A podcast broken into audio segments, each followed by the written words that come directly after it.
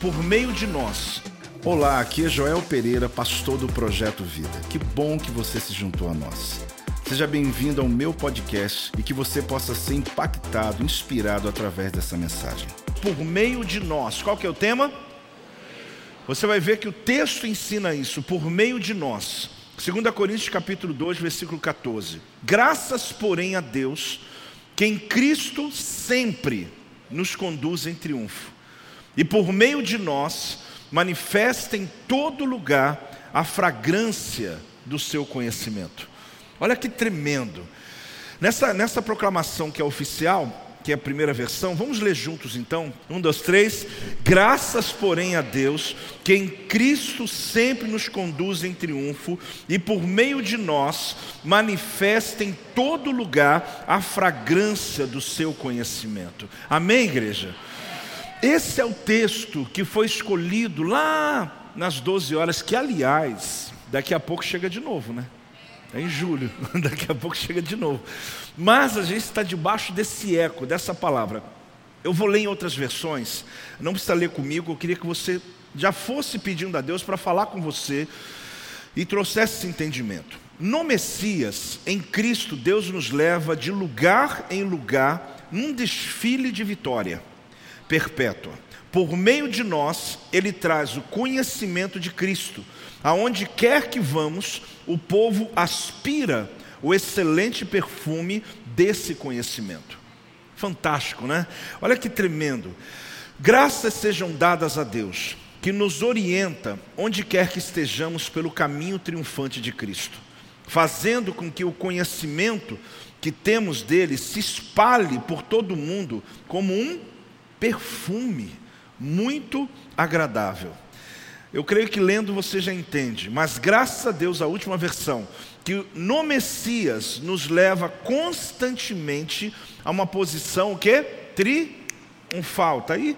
E por meio de nós espalha em todo lugar a fragrância do significado de conhecê-lo. Agora, como é essa fragrância? O texto fala que a fragrância de Cristo é exaltada ou exalada através de nós, porque o texto fala por meio de nós. Vamos falar? Por meio de nós. Então por isso eu coloquei esse tema. Existe um canal que Deus quer usar. É muito importante que você retenha essa palavra hoje.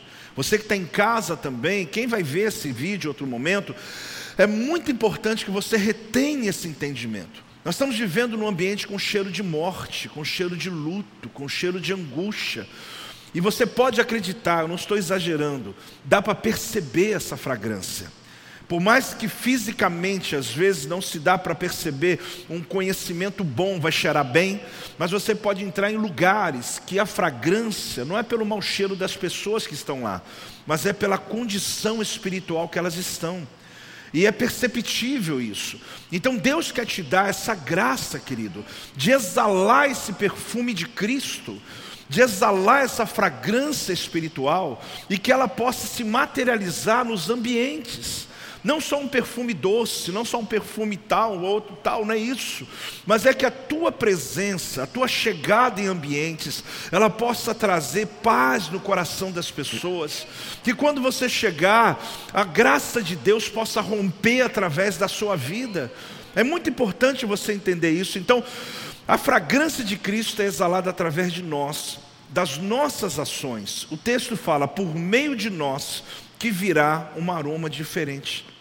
Nós podemos mudar ambientes. Nós temos esse perfume que vem do céu. Eu não estou poetizando, não. Mas quando o Espírito Santo habita em nós, querido, nós temos esse perfume que vem do céu. E você vai perceber que aqui é extremamente bíblico. Por que, que Deus gostava das, do aroma que era queimado dentro do santo lugar? Você vai perceber que não é uma coincidência que Paulo ele está se referindo a nós como aqueles que exalam a fragrância de Cristo. Então aqui mostra o seguinte: que ele se manifesta através do conhecimento da palavra. Então, quando você abre a Bíblia, você abriu um vidro de perfume. Eu vou repetir, perdão. Quando você abre a Bíblia, você está abrindo o vidro de perfume. Você está abrindo a palavra. Naquele momento, você está exalando um perfume na tua casa. No mundo espiritual, querido, existem demônios que o tempo todo se movimentam. Eu diria para você que eu e a apóstola, e claro, os pastores, todas as vezes que a gente agia na área de libertação, não sei se Silvia com certeza lembra disso, como que o cheiro do lugar, como que o cheiro da sala da gente, quando a gente estava expulsando um demônio, mudava, porque é um aroma diferente. Então é interessante você pensar nisso, que do mesmo jeito é o aroma do Espírito Santo em você. Que às vezes você já está acostumado com ele, mas alguém fala assim: que, que isso? É você que chegou. Que perfume novo é esse? Importado? Não, esse é do céu mesmo. Porque quando eu abro a palavra, que você lê a palavra, você está trazendo para aquele ambiente exatamente esse perfume que os demônios não gostam. Por isso a gente precisa liberar esse perfume no meio dessa atmosfera. Eu não preciso dizer para você, você sabe disso, uma atmosfera poluída pelo medo, pelas notícias ruins, por mentiras, e que às vezes você está acessando tantas coisas e não está acessando a palavra. Mas graças a Deus que a gente está aqui nessa noite. Graças a Deus que tem momentos da sua vida que você não abre mão, que está claro para você que você não vai negociar. E graças a Deus que nesse mês de abril nós estamos recebendo uma profecia sobre as casas do nosso ministério, sobre as nossas famílias, de que nós seremos esse perfume de Cristo, essa fragrância de Cristo, e você vai ver como isso vai se materializar na sua vida. Por que será que no santo lugar havia um altar de incenso?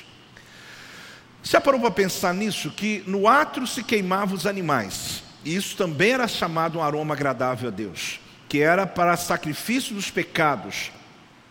Mas no santo lugar se queimava onze ervas aromáticas, inclusive uma delas era um cheiro ruim, mas se dizia que essa única misturada com as dez fazia um perfume único e que representava a oração dos santos.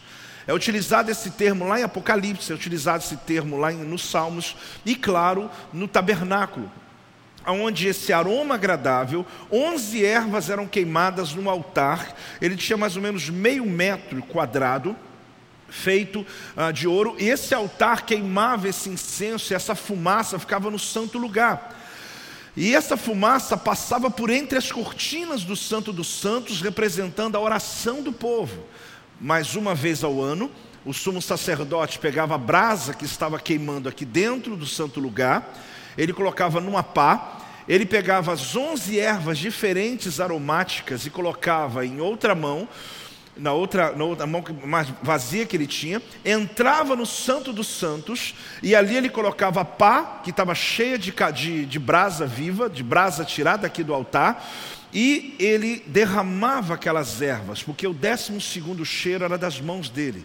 Eram onze ervas mais o sacerdote, e ali ele queimava, uma vez ao ano em Yom Kippur, aonde naquele momento o povo entendia que as orações estavam diretamente ligadas à presença de Deus. Agora, por que, que Deus gosta de aroma agradável? Por que, que Deus queria que aquele incenso não parasse de queimar? Porque a palavra de Deus é muito clara a esse respeito que o pecado, querido, cheira mal. E as ações do povo do lado de fora do arraial não interferiam no aroma dentro do, do tabernáculo. Dentro do tabernáculo havia um aroma constante. Esse aroma representava as orações, representava o júbilo, representava a adoração. Assim tem que ser na tua vida, querido. Aquilo que acontece ao teu redor não pode tirar a fragrância que está dentro de você. Aquilo que acontece em volta da tua casa não pode roubar a fragrância dentro da sua casa. Aquilo que acontece lá fora não pode tirar a tua comunhão quando você chega aqui dentro. Talvez você chegue aqui quebrado, estressado, cansado, e literalmente às vezes com aroma lá de fora, mas a presença de Deus, a palavra do Senhor, ela traz uma fragrância sobre a tua vida. Por que, que Deus queria esse aroma queimando o tempo todo dentro do santo lugar? Por que, que uma vez ao ano eles queimavam diretamente dentro do Santo dos Santos? Porque é exatamente isso, para que o mau cheiro produzido lá fora, ele não pudesse influenciar o templo do Senhor, a presença do Senhor. E aquele templo, querido, você sabe que representa nós. Hoje não há mais templo em Jerusalém para fazer sacrifício, porque desde que o Espírito Santo foi derramado, nós somos o templo do Espírito Santo. Então esse aroma tem que continuar dentro de você. E como que ele vai ficar dentro de você? Quando você libera a palavra de Deus, quando você adora como você estava adorando. E durante o teu dia, perfume a tua vida, querido. Não espere só chegar no dia do culto, não. Abra o perfume, a palavra, abra a adoração, ligue o som no teu carro, adore o Senhor e línguas. Talvez você pode achar que não está acontecendo nada, mas acredite, quando você está praticando essa ação no altar do Senhor, tem um aroma na sua casa, tem um aroma à sua volta. Quem está entendendo essa palavra, querido? Então esse texto ele é muito lindo, né, quando ele fala a esse respeito. É interessante que no século XIV aconteceu uma tragédia na Europa que também é sem precedentes, chamada peste negra. A gente conhece isso pelos livros de história. Lá pelo século XIV isso aconteceu. Pelo século XV, alguém construiu né, uma, uma espécie de máscara que os médicos usavam. Você deve ter visto em filmes já. Mas ela, ela foi criada no século XV, quando os médicos usavam dessas máscaras para poder atender as pessoas que estavam infectadas pela peste negra. Foi uma tragédia. Milhares de pessoas morreram. A grande questão é que eles usavam essa espécie de máscara porque na ponta dela eles usavam ervas cheirosas. E é interessante essa curiosidade, né? Que talvez você já viu, como eu também vi. Mas a grande questão, por que, que eles usavam esse bico enorme? Porque eles colocavam ali cânfora, erva cidreira, folha de hortelã, âmbar e mais algumas ervas, que eram misturadas e colocadas dentro dessa, dessa, dessa máscara. Assim eles usavam, era só os médicos, para poder entrar aonde os doentes da peste negra estavam, que o cheiro era horrível, o cheiro era muito ruim. E o único jeito deles suportarem para manter o aroma deles sem se envolver com o aroma que está fora é usando essa máscara. Interessante que essa é uma metáfora muito forte para nós. É claro que nós não precisamos colocar uma máscara dessas aí. Mas é importante você entender que o motivo deles, além de se proteger da doença, claro, era também de manter o aroma constante e não fosse mudado pelo aroma externo. Querido, que em nome de Jesus, Deus te dê essa máscara espiritual, essa ação, essa redoma espiritual, que você entre em ambientes endemoniados, entre em ambientes oprimidos, entre em ambientes de pressões, de opressão, mas que Deus mantenha o aroma agradável da tua vida, da tua, da tua, da tua caminhada com Ele, do teu rosto, o brilho do teu rosto. Você está entendendo isso? Quem está recebendo, querido? Às vezes você entra, pode dar salva de palmas. É, é, é tremendo isso. Às vezes você entra na sua casa mesmo. É. Aposto, mas a casa de crente não tem isso não. Às vezes sim. Foi um dia ruim. Você chegou e percebeu que não está bem, nada bem, está nada bem. Mas Deus, querido, vai te dar essa graça. Papai chegou, ah, mamãe chegou, uau, chegou e mudou. É porque porque mesmo que você pode estar cansado, sobrecarregado, mas Deus te deu uma proteção, uma redoma, que não dá para explicar. Tem gente que lhe conhece e fala assim: Eu não entendo como você pode, no meio de tudo isso que está acontecendo, você manter essa fragrância, você manter esse rosto. Amado, vai tomando posse mesmo. Você manter essa paz de Cristo que excede todo entendimento. Nesse mês de abril você vai ser marcado, pessoas vão dar testemunho testemunho sobre isso. Deus vai te usar para libertar ambientes e pessoas, querido. Acredite, Deus está lhe dando uma unção nessa noite, que nós vamos atravessar essa madrugada, dizendo: Deus, eu recebo essa palavra sobre a minha vida, em nome de Jesus. Pode dar outra salva de palmas, pode celebrar em nome de Jesus.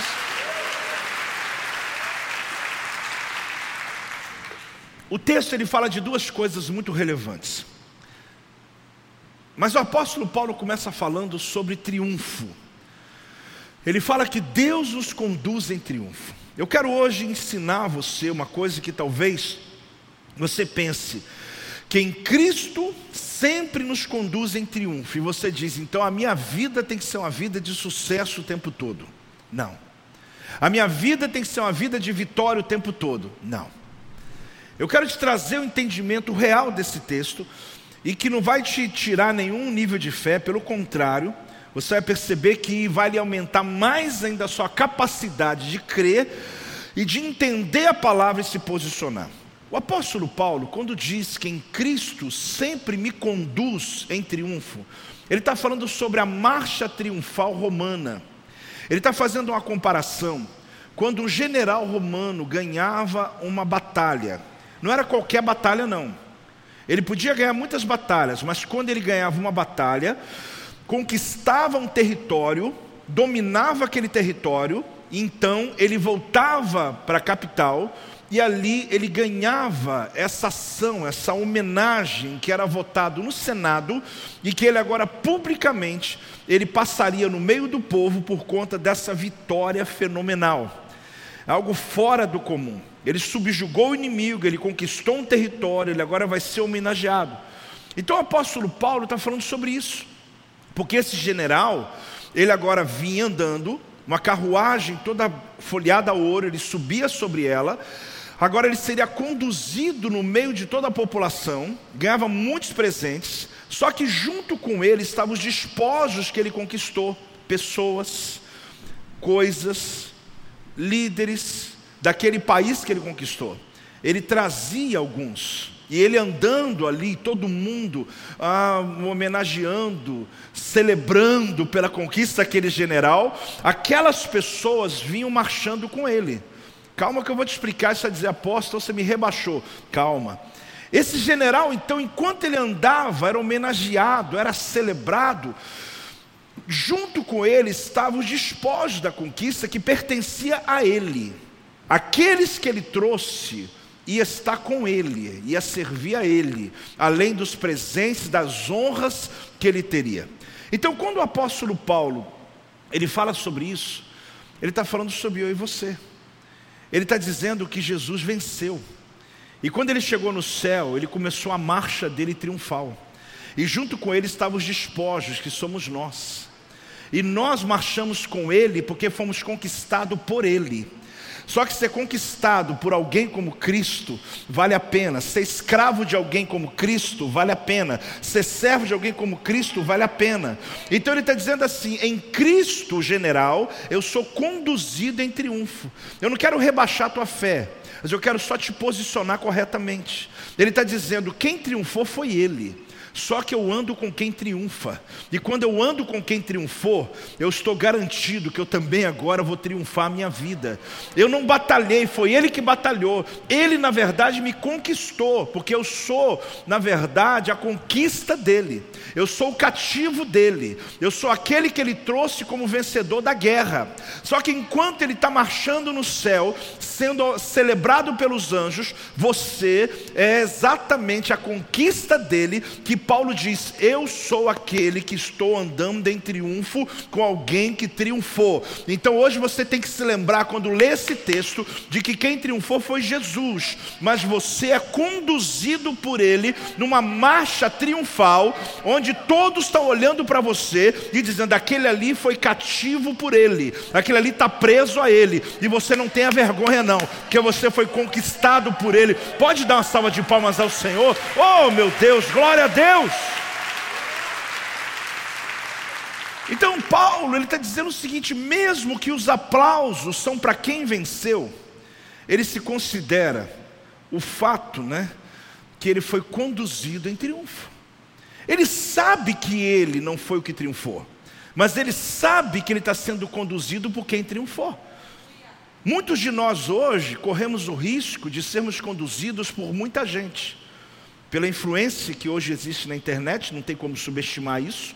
Muitos chegam lá e querem ser o Messias da sua vida, querem ser aquele que resolve os teus problemas financeiros, da sua saúde, emocional, e eles não estão errando em nada, eu não tenho nada contra isso. Mas tome cuidado, querido, porque você precisa andar com quem triunfou. E se você quer andar com quem triunfou, eu te dou um nome, o nome dele é Jesus. E tudo que ele triunfou está na palavra. E se você andar na palavra, você vai perfumar a tua vida e a tua história vai ser mudada em todos os aspectos.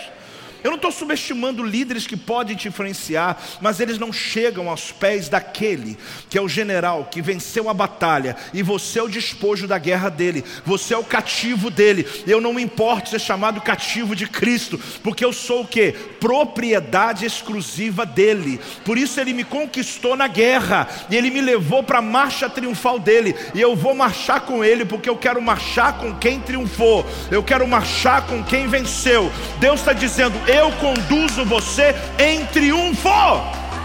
Oh! Glória a Deus! Este é o meu podcast. Você pode acompanhar meus conteúdos diários no Telegram e as mensagens completas no meu canal do YouTube. Não se esqueça de me seguir no Instagram.